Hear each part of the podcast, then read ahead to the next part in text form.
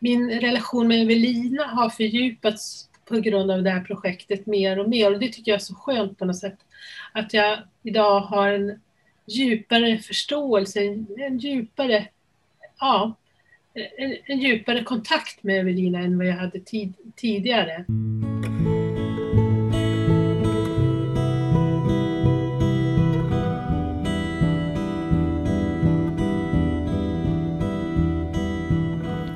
Det här är en podd som görs av NKA, Nationellt kompetenscentrum anhöriga.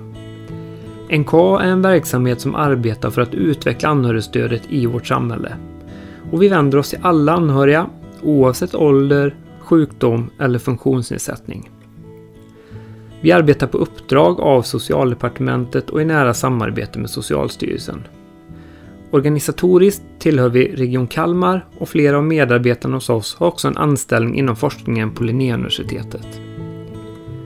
En del i vårt uppdrag är att sprida kunskap om anhörigas situation och det är det vi vill göra med denna podd.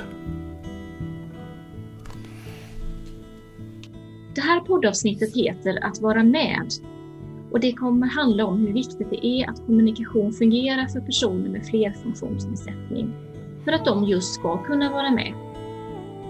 Jag heter Maria Blad och arbetar på Nationellt kompetenscentrum anhöriga som möjliggörare och praktiker.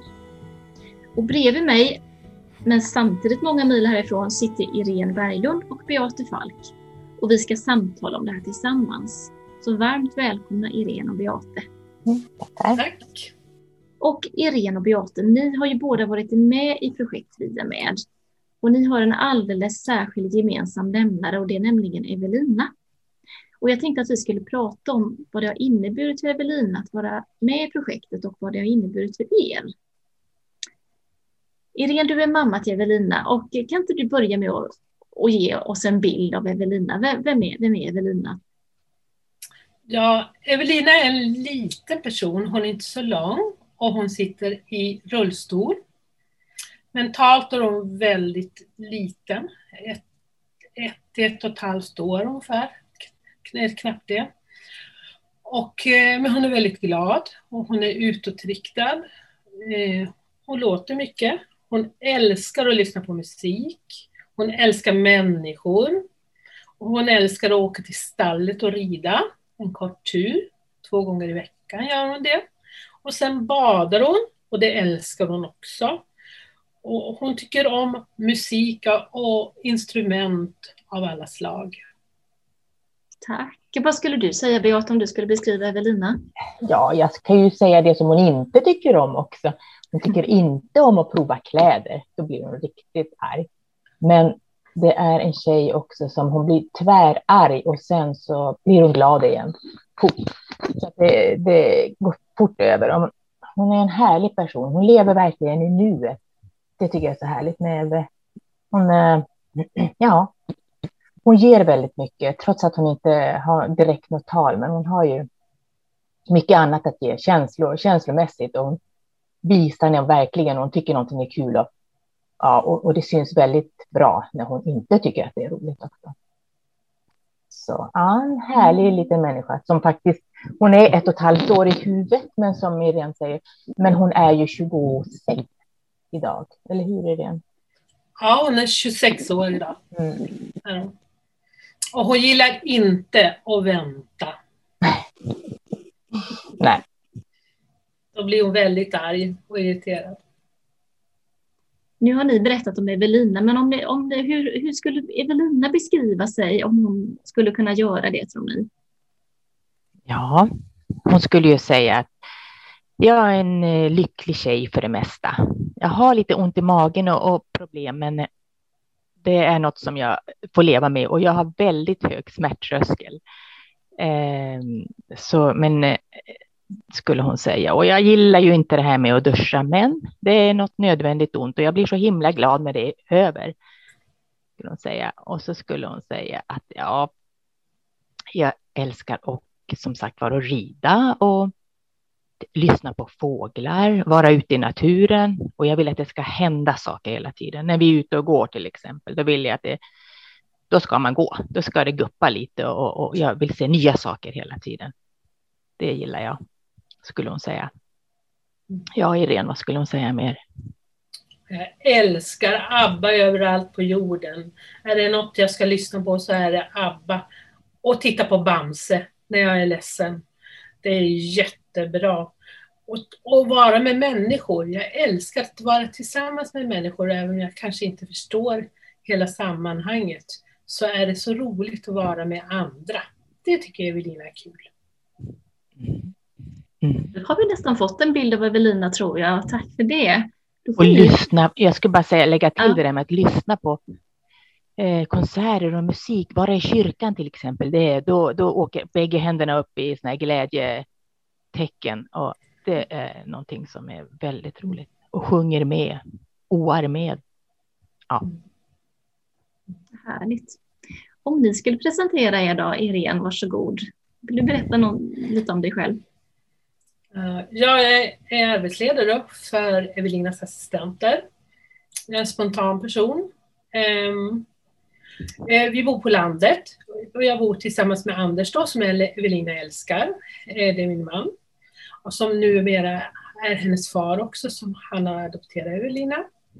Och när Evelina träffar Anders, då skriker hon utöver sig, precis som när hon är på konserter. Då skriker hon, för då är Anders där och hon älskade denna man. eh, eh, och ja, och jag har ett bra liv, tycker jag.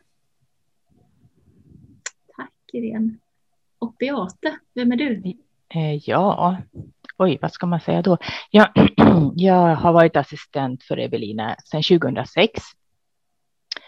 Och jag har haft väldigt mycket jobb. Jag har jobbat med allt, allt möjligt, från alltså busschaufför till sjukhus och allt möjligt. Men jag har, då har jag alltid känt att ja, nej, men efter tre, fyra år så där, då måste jag byta för då är jag less. Men Evelina har jag aldrig blivit less på, så det känner jag att det, ja, det är nog det bästa jobb jag haft. Fast det är inte så högt rankat kanske att vara assistent som man känner ibland, men det är stor frihet och det är jättefint att vara med en person eller känna en person så där. Och eh, trivs jättebra med det. Eh, jag bor också på landet, eh, fem mil från stan ungefär. Och eh, det har jag hittat verkligen min plats också. Det, ja, det är helt underbart. Nu håller vi på att måla huset och nu håller vi på med trädgården och vi har skaffat växthus. Jag menar, det är hur mycket som helst att göra. Och särskilt nu under coronatider har det varit jättebra att kunna ha den här friheten och gå ut. Då. Min kar, han jobbar också med Evelina ibland. Och hon älskar ju honom också. Hon gillar killar överhuvudtaget väldigt mycket. Så han kan bara sitta bredvid henne och hålla i handen så är hon jättelycklig. Och det är också roligt att vi har det liksom tillsammans när vi jobbar. Ja, nu har ni presenterat Evelina och ni har berättat lite om henne och hennes svårigheter och hennes möjligheter. Eh, och Irene, du som är, är mamma till Evelina och har levt med henne hela hennes liv, hur har du tänkt kring Evelinas kommunikation under åren och på vilket sätt hon kan uttrycka sig? Jag tycker att det har varit jättesvårt när hon var liten, men vi hade en väldigt bra dagis hade vi när hon var liten. Och de hjälpte oss mycket. De försökte ha och lära henne att ja och nej och på olika sätt kommunicera så. De körde tutagning med trumma. Då trummade de och så skulle Evelina trumma. Så hon fick lära sig olika saker som har varit till nytta för henne när det gäller kommunikation. De var väldigt aktiva och de var väldigt kunniga. Det har varit jättebra för mig för jag fick så mycket bra tips och råd som mamma till ett sånt här barn. Sen kommer han upp på skolan och när han kommer in på skolan då händer det ju ganska mycket. De har sån här egen timme, de pratar med fröken och såna här saker. Och då tränar de Evelina med, med alla möjliga grejer och sådär. Och jag hade väl inte full förståelse då vad det innebar det här med kommunikation då. Utan det är något som har vuxit fram ju äldre Evelina har blivit.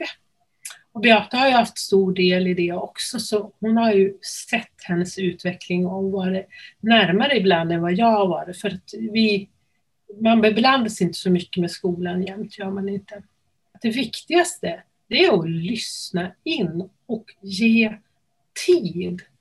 Tid att låta personen ge respons på det jag säger, även om det inte är rätt. Att jag pratar och sen får hon ge respons.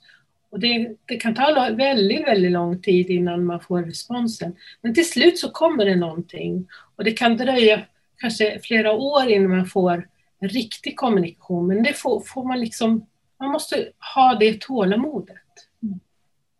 Så, har, du, så, har du alltid det tålamodet, Irene? Nej.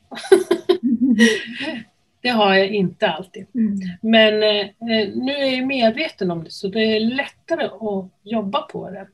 Och man tar ett mål i taget. Nu, nu jobbar vi och talar om att nu ska jag kamma dig och då gör jag ett tasselstecken heter det. Och så kammar jag Evelina. Och då är hon mer beredd. Då sitter hon där och väntar på att den där borsten ska komma och hon känner att jag borstar henne och hon njuter av att bli borstad om hon inte är arg den dagen. um, och det är flera sådana här saker som jag ser att hon, hon är med på ett helt annat sätt och hon lyssnar på ett helt annat sätt. Det är så roligt. Och man känner att det är en växt som, som hon kommer ha nytta av hela livet. Beata, om du skulle berätta om, om Evelinas kommunikativa signaler, hur hon liksom förmedlar sig när hon vill kommunicera. Mm. Hur, skulle du beskriva det? Ja, alltså man är ju van från början, innan det börjar med det här projektet Vi är med, då, ja, hon sliter ju folk eller tar tag i folk och hon, man ser ju, för hon är ju så, när hon är glad och ledsen och allt det här, det man har mest tittat på hennes miner. Men nu när vi har varit med i det här projektet Vi är med, så har det blivit en helt annan sak. Just det här som Irene säger, att man jag väntar ut. Och, och jag, jag, har jag äntligen lärt mig att man kan faktiskt vänta ganska länge. Ibland har det känts eh, för länge. Man kan ju tänka, nej, men hon blir ju less, Evelina. Men det blir hon inte, utan hon, hon har blivit mer och mer medveten. Och jag tror att hon svarar snabbare och snabbare också. I och med att, att hon också lär sig att ja, men vi, vi vill veta vad hon tycker. Vi vill liksom vi, vi kör bara inte och säger nej men gör vi så här och bestämmer, bestämmer över huvudet, utan hon har en chans att eh, kunna säga vad hon vill. Det tycker jag efter det här projektet att vi har, jag har lärt mig. Eh, ja, hon, eh, hon, att hon kan välja och det är klart om man då blir skött eller pratar över huvudet hela tiden, då, då ger man ju upp till slut. Det är så jag tänkte att det har varit för Ebbe. Att hon, ja men då, gör det där ni då, ni vet ju, ni gör ju ändå, liksom, men nu när hon får chansen att ja, men jag kan faktiskt välja, jag kan påverka vad jag ska vara med om och så. Mm. Då, eh, så det, det, har, det är en jättestor grej tycker jag nu. Mm. Eh, och det är så roligt för då får man ju ännu mer kontakt med henne. Alltså det, det är spännande rent utav. Mm. Hur uppfattar ni när Evelina vill göra någonting? Vad har hon för... Ja, hur, hur visar hon det? Ja, men alltså om, om man tar bara exempel som hon ska se en film, då har, håller man ju upp två bilder på två olika filmer till exempel. Och vi har tänkt att vi ska utöka det där till tre och fyra så småningom, men, men fortfarande är vi kvar på två, i alla fall jag är det, för att eh, hon, det tar lång tid att lära in någonting.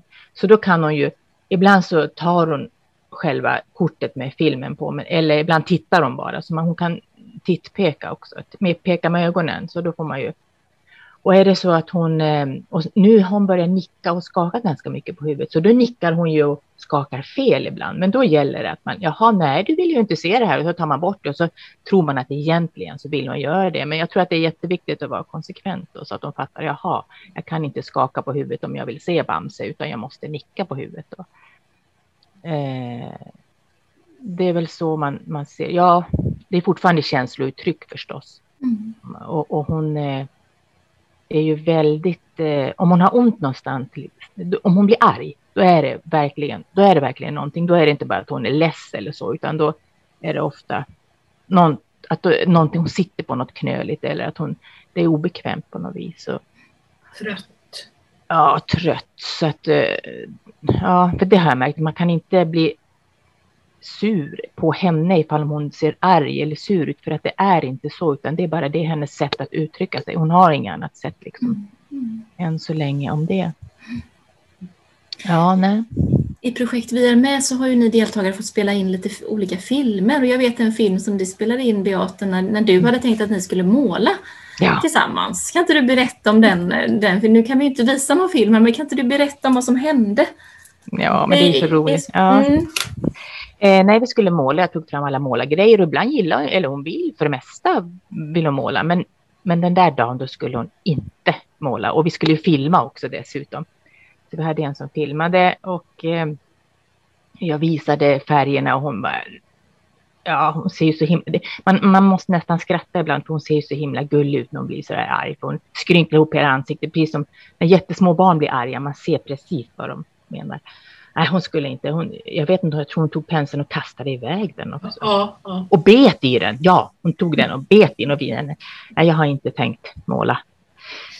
Ja, så frågade jag vidare, ja, men vad, vad vill du göra? Ja, men kanske ville lyssna på musik då, för då var hon ju liksom utöver sig. Hon var så arg att det inte gick att prata med henne, man ska säga. Så då visar jag ju den där, är det det här du vill göra? Och då sken hon upp som en sol. Ja, äntligen fattar du vad jag vill. Så då fick hon lyssna på musiken där då. Mm.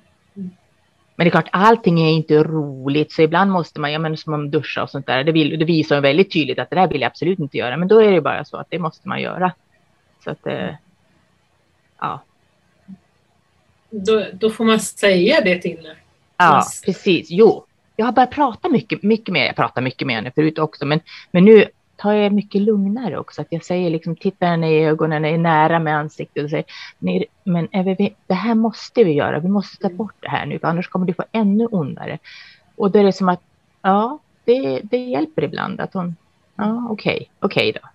Och så är hon jätteduktig då och sådär och är medgörlig. För det är mycket lättare att göra, eller ja, jag har märkt att det, det har blivit en bra grej, att hon är mera medgörlig då. Hon sparkar inte och håller emot allt för mycket då, utan det är precis som att hon förstår. Det vet jag inte att hon gör, men antagligen. Tror jag. Jag tror hon känner att man inte vill en dålig sak. Mm. Så hon slappnar av mer då. Utan ja, jag litar på dig och så ja. slappnar hon av lite mera. Det, jag har märkt det också på olika sätt. Jag ska borsta tänderna och det är emot mm. bara. Och så säger du måste göra det Evelina. Då, det är så som hon släpper med sig lite grann. Och så, mm. och så går det även om hon kan vara lite arg. Så mm. till slut så går det att borsta tänderna ändå. Ni har pratat förut om att det behövs, att ni behöver ha tålamod. Men vad, vad, vad, är det fler för egenskaper som ni som är så nära henne behöver ha för att det ska bli så bra som möjligt för Evelina? Eh, Beate, vad säger du? Vad har du för goda egenskaper som underlättar din kontakt med Evelina? Ja, ja alltså jag, jag vet inte. Jag, är, jag tror att, att jag är väldigt lugn är jag ju, eh, med henne. Och så har jag en annan jättebra grej. Det är att jag tycker så mycket om henne. Det känner jag ju. Gud, det är jätteviktigt. För det gör att jag är väldigt rädd om hon och vill hennes väl och, och allt det här. Så det tror jag är jättebra. Att man har en känsla för henne, det tror jag är jättebra. Mm. Eftersom hon inte, ja, hon är ju helt beroende utav oss. Så om sen, det... Ja. Sen tycker jag att du lyssnar bra på henne också. Mm. Det är också viktigt. Där. Mm. Det, det, fin, det, finns mera egenskaper också tror jag som, som du har som, som passar henne. Ja. Funkar ihop som personer kanske också. Ja men precis. Jo, mm. och, jag, och jag tycker det är jättekul att spela gitarr för henne och sjunga. Och hon är, det älskar ju hon. är jätte, den bästa publiken. Det är ju det. Jag uppskattar verkligen. Mm. Ja. Och när Evelina träffar nya personer i olika sammanhang, vad, vad är viktigt för henne då att den här personen tänker på? För att det ska bli ett samspel och att det ska bli en kontakt mellan ja, att man böjer, ja, att man böjer sig fram över henne, att hon får, låt, att hon får ta i en, för det gör hon ju. En del som är, folk är ju mer eller mindre modiga förstås, och de vet ju inte hur de ska bete sig riktigt om det kommer en helt en ny person som ska träffa henne. Men de som vågar gå fram och säga hej Evelina, jag heter, då blir då tar hon i liksom människan och ja, det uppskattar hon. Att man tar i henne, är nära. Jag tänker Irene, du kanske sitter i den positionen ibland att ni ska välja assistenter till, till Evelina. Vad, vad brukar du tänka på då när ni väljer ut personer? Uh, ja, jag brukar alltid fråga om de har barn. För att jag har märkt att de som har barn har lättare för att ta Evelina. För hon är ett litet barn. Tycker de om barn? Tycker de om musik? Det är också en bit. Och sen så har vi det här med häst också, att jag brukar fråga om de rider och så. Och, och tycker om att bada. Så att, eh, och sen har jag märkt det att Evelina måste ledas många gånger i, i, i, i sin verksamhet. Och har du ett intresse att pyssla eller baka, som nu Cissi gillar jättemycket att baka, en av hennes assistenter. Och hon bakar ofta med Evelina och det tycker Evelina är jätte, jätteroligt. Så att jag tror, om man tycker om en sak, då känner den Evelina det. Åh, vad hon tycker om den boken och entusiasmeras av den personen som hon är med. Så det är inte alltid jätteviktigt att de, de tycker om exakt det Evelina vill, men att de har något intresse som de kan ta med Evelina i. För då blir hon, då, då blir det liksom en delaktighet för henne. Så jag brukar säga, gör det du tycker är kul. För då känner hon det och då är hon med i musiken eller vad det är för någonting du tycker om. Mm. Så tänker jag när jag väljer. Och sen naturligtvis att eh, de tycker om Evelina. Den är ju jätte, jättestor den biten. Mm. Tänker, nu sitter vi här tillsammans eh, och eh, Beata du är personlig assistent och Irene du är mamma till, eh, och förälder till, till Evelina. Och ni samarbetar ju kring Evelinas personliga assistans. Kan inte ni berätta lite om era olika roller? För det där är ju inte alltid jätteenkelt. Men eh, ni verkar ha ett gott samarbete. Kan inte ni berätta lite om det? Ja, men vi känner ju varandra väldigt väl. Jag har ju... Det, ja, jag tycker det fungerar jättebra.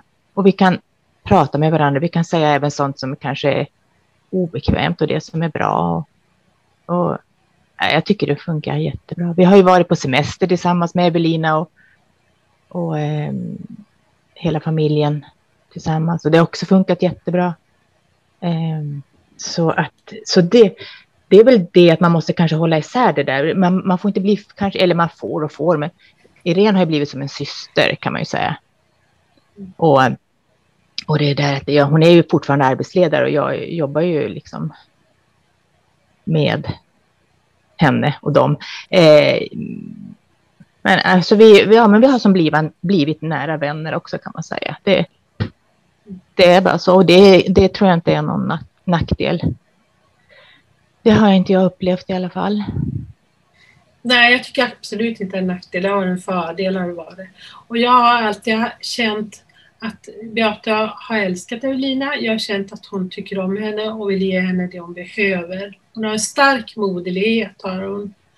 Och eh, jag har känt ett stort förtroende både till henne och hennes, hennes eh, sambo. Och, och, och, vi har lärt känna familjen. Och jag tror det här intresset att vara ute i naturen, att, att vad heter, hålla på med växter och sådana här saker. Det tror jag också liksom har gjort att, att Evelina har varit delaktig i det ute hos dem. Och de har ju tagit ut henne på många skoterturer och sådana här roliga saker har de gjort. Och det har jag uppskattat väldigt mycket. Sen i och med att Kjell och hon delar på det här så är det roligt för vi som en liten minifamilj när Evelina där ute. Och eftersom hon inte har syskon som hon har ju halvsyskon men hon har inga syskon i vår familj så tror jag också det har betytt mycket att få träffa andra människor. Och jag tycker att det blir ett komplement. För som, här, som att vara förälder till ett sånt här barn, det är ingenting man klarar av själv. Mm. För, för då tar man sig vatten över huvudet. Vi är begränsade, vi människor. Och det är mycket bättre om man har stöd redan när barnen är små. Att man ser dagis som en tillgång, sina grannar, sina vänner och släktingar. Så att jag tror att delar man med, sig av sitt barn, då får man ännu mer tillbaka. Jag tror att det är en jätte, jätteviktig grej som förälder att förstå det. Jag har träffat många föräldrar som har sådana här barn. Och det som jag märker, framförallt när barnet går bort, det är att, att föräldrarna är mer beroende av barnen än vad barnen är av föräldrarna. Och det, därför är det viktigt att föräldrar som är i sorg med sådana här barn, att de får hjälp att hitta hobbys och hitta en väg som de kan gå efter att ett sånt här barn har gått bort som ofta händer för oss, för de här barnen går före oss. Och jag tycker att det är svårt om man inte har sett sitt barn som, en gå, som ett lån, utan man tar för givet att det här barnet ska vara med en hela livet. Det är ju inte så. Utan det är viktigt att man förstår att det finns andra saker i livet också. Och människor och, och hobbys. Och man hittar en väg, tror jag. Och har man goda släktingar och vänner runt omkring så finns det de som tröstar en, tror jag.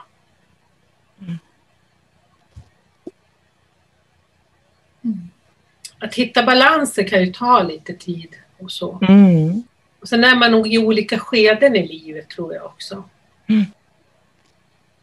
Och, och, du har ju många människor runt omkring dig för du har ju många barn. Så mm. det är många barn och barnbarn har att ta hänsyn till i ditt liv. Mm. Och de måste ju också få plats. Mm. Eh, ja, och Eve kan vara hemma hos mig också och de, hon tycker det är roligt med mina, barn, med mina barnbarn så att säga. Som springer runt och, och alla de har ju fått lära känna Evelina också så att. Ja. Och det tycker jag är jättenyttigt att eh, vanliga, vanliga eller vad man ska säga, barn får träffa eh, barn som Evelina. Och får se liksom så här kan det också vara och, och det är också en liten människa som ja, tycker och tänker fast inte likadant som. Så att det, ja, de har tagit det jättebra också. Har en bra kontakt med henne faktiskt. Vi har ju nämnt projekt Vi är med ganska många gånger under det här samtalet. Jag vill bara passa på att säga att projektet är avslutat, men det finns ett digitalt Vi är med-paket som ett resultat av projektet. Och det är till för alla som vill lära sig mer om kommunikation och samspel delaktighet och aktivitet tillsammans med och för vuxna personer med just flerfunktionsnedsättning. I Via med-paketet så finns det tips och instruktioner om olika kommunikationssätt och aktiviteter. Det är helt gratis och man hittar det på viarmedpaketet.se. Evelina har varit med i projektet Vi är med tillsammans med er då naturligtvis. Eh, kan ni berätta hur kommer det sig att ni valde att gå med i projekt Vi är med? Det var väl ett erbjudande vi fick. Ja. Som du sa Irene, ifrån eh, hon som jobbar på daglig verksamhet hade fått en förfrågan om det fanns någon som ville vara med mm. i, i det här. Och så fick vi höra om det och det kändes ju, men gud, det här är ju jättespännande. Det måste ju, Ebbe är perfekt för det. Mm. Vi var väl lite tveksamma för vi stod i, vi hade mycket, mycket bredvid Anders och jag under den här perioden. Men vi kände att det var så viktigt så vi försökte lägga tiden där. Men eh, det är ju tack vare Beate, framförallt vill jag säga, som ville det här så mycket. Och då kände jag att jag hade det stöd jag behövde för att kunna genomföra och, och, och finnas till för det här. Men jag kände också att det var en viktig sak att göra för att det finns inte så jättemånga föräldrar som kanske vågar tala och prata om sådana här saker eh, som har sådana här barn. Och eh, jag känner att eh, det finns inte så, så många forum i, i Sverige där man kan få prata om sådana här saker och svårigheter och, och glädjeämnen också att ha ett sånt här barn.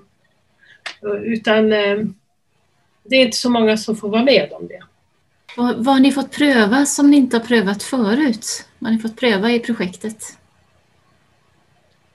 Eh, ja, det här tassel till exempel, det hade vi inte provat förut. Och det var ju också jättebra att det går eh, kontakttecknen här. Och man kan göra det enkelt.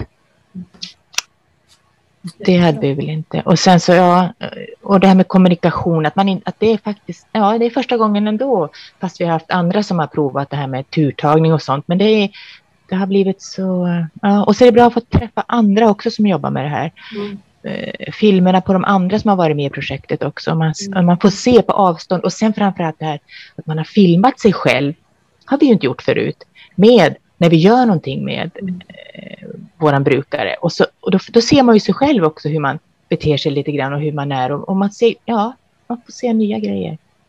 Och, och det, det, det, är jättebra att du tar upp det, för att då kan man se hur Evelina reagerar, för man mm. tänker kanske inte på det när man är i sammanhangen, när man står utanför och ser det. Då kan man få tittar man både på sina egna reaktioner men även på Evelinas reaktioner. Och då säger Mm. jag, men det här tyckte hon inte om. Mm. Och, det, och varför, det där såg jag inte. Så att man ser nya saker. Så att filma är en jätte, jättebra grej att göra när man Mm. har, har en sån här, här människa runt, om- runt omkring sig. För att se reaktioner när man gör olika saker. När man har gymnastik. Eller Mm. när, man, när man försöker kommunicera med någon trumma eller när man sjunger eller kastar en boll. Man ser mycket mer när man tittar på filmen. Mm. Det är jättebra hjälpmedel tycker jag. Ja, jätte, jättebra. Vilka Ja. framsteg tycker ni Evelina har gjort som hon inte har, som ni inte har sett förut? Jag tycker att hon är med mer. Alltså, ja, det är som, som, som titeln på, på projektet vi är med. Men alltså Evve är mer med nu. Och beroende på att man själv tar det lugnt naturligtvis. Så, ha, ha, ja. Det har gett jättebra. Och hon ger mer respons. Hon Mm. ger mer respons. Och speciellt när man gör tasselsträcket. Då är det som hon känner, jaha, vad ska vi göra nu? Det är som hon lyssnar på ett annat vis då. Då, då framförallt när man gör det, då tycker jag att man får med henne i den sysselsättning man ska göra. Evelina, nu ska vi kamma håret. Då är hon med och då finns det en förberedelse inom henne för det som händer. Och det gör att hon är mer lugn. Mm. Mm. Och att man försöker ta reda på vad det är hon, om hon är arg till exempel, jättearg, då är det inte bara ja, ja, nu är du arg, nu, nu gör vi någonting annat, inte bara, utan man sätter sig framför henne och säger, men vänta nu Evelina, vad är, varför är du arg, vad är det, man verkligen försöker luska ut vad det är som fattas. Ja, att man, det har också blivit efter det här projektet, att jag verkligen försöker luska ut, vad, vad menar du, vad är, hur är det egentligen, vad är det som gör ont, vad är det som, ja, så provar man lite olika saker, så, ja så kan, kan man komma på vad det är som fattas och inte bara ja, ja, men nu ska du inte vara arg utan nu går vi hit. Alltså, förstår du vad jag menar? Mm, mm. Mm. Är det något annat som ni vill passa på att berätta om? Som handlar om det här med kommunikation och samspel med Evelina? Och, Ja, men just, jag, ja, men jag har skrivit upp en grej som jag tänkte på. Det var ju att jag, tycker, jag har börjat göra nya saker med henne som jag inte har riktigt förstått att hon faktiskt tycker är jätteroligt. Som när jag gör bara vanliga saker som till exempel städa. Ja, men hon tycker det är jättekul att hjälpa till och, och skura och städa. Och, och, och, och ibland om jag ska äta lunch, om jag bara, om hon inte ska äta, hon kanske har ätit eller så, då, då är hon nöjd med att hon, får hon vill sitta bredvid och titta på. Eh, det har jag inte gjort förut heller. Och, och samtidigt kan man ju säga att hon ska ju inte aktiveras precis hela tiden. För ibland bara, då kan det vara, nej, då, då, då går ingenting. Nej, men okej, då får det vara i fred en stund. Det tror jag också är viktigt. Man måste låta, jag menar, alla människor vill inte ha alltid folk upp, uppe i sig hela tiden. Så hon kan faktiskt vilja bara vara för sig själv en liten stund. Man behöver inte aktivera henne hela tiden. Nej, det gäller ju att hitta de här sakerna som Evelina tycker om att göra och så. Men jag vet att när hon gick på skolan, då hade jag alltid så att när hon kom från skolan, då var hon trött. Och då tog jag alltid en stund, då fick hon lyssna på lite barnmusik och så satt hon i Mm. rasslet. Och ibland så satt hon bara och höll i leksaken som fanns för rassel är alltså, rassel det är lika, det är som en tvättgrej som man har tvättkläder på som jag har, haft, har en massa leksaker på som Evelina tycker om. Så då fick hon, satt hon och rassla med det. Men ibland så satt hon bara och höll i en leksak. Då kunde hon sitta i en halv, 20 minuter, en halvtimme och höll i den där leksaken. Och sen efter det brukar jag duscha henne då. Men då fick hon sitta en halvtimme själv. Mm. Jag tror hon behöver sortera också. Ja, Alltså sortera intrycken under dagen. ja. Och det var det, det hon, hon använde alltid den där halvtimmen till att göra det liksom då. Då, då. då fick hon vara för sig själv och jag var inte Ina, ingen var Ina, utan hon satt för sig själv i sitt rum och tittade på de här grejerna och sitt rum liksom och sen tog in liksom det. Och, och sen efter det var hon nöjd. Mm. Mm. Under den här tiden så tycker jag att, att min relation med Evelina har fördjupats på grund av det här projektet mer och mer och det tycker jag är så skönt på något sätt. Att jag idag har en djupare förståelse, en, djupare, ja, en, en djupare kontakt med Evelina än vad jag hade tid, tidigare. Och att jag nästan kan hålla ett litet samtal med henne även om hon inte förstår allting. Så, så kommer det en nick där och, och ett öga. Och, ja, det är som att förstå mer än man förstår, tror mm. själv. Mm. Det tycker jag är härligt. Mm. Eller hur Beate? Ja, det håller jag verkligen med om. Och ibland kan jag vara med henne och så rätt vad det är så tittar hon en in i ögonen så där. Så man blir alldeles, ja jag vet inte vad, jag blir, alltså jag känns ända ner i tårna. Alltså hon, hon ser rakt på en. Och man bara, ja, den där närvaroblicken som man kan ha, som man kan mm. ha med en annan människa. Alltså ögonen som möts och man, man upplever den andra människan och hon är verkligen en, en liten människa som kan, ja, prata, eller prata med sina ögon, eller vad man ska säga. Få, man kan få den där kontakten som är så fantastisk, som man sällan får med vanliga människor, höll jag på att säga. Men alltså man kan ju få den. Men de stunderna är magiska. Mm. Det där tycker jag var en väldigt fin avslutning på vårt samtal. Så tack snälla Beate och Irene för det här samtalet som vi haft tillsammans om Evelina och hennes delaktighet i projekt Vi är med. Mm, tack. Tack. Den här podden har spelats in med hjälp av producent Paul Svensson vid Nationellt kompetenscentrum anhöriga. Musiken är skriven och framförd av Eva Lindsjö Lindell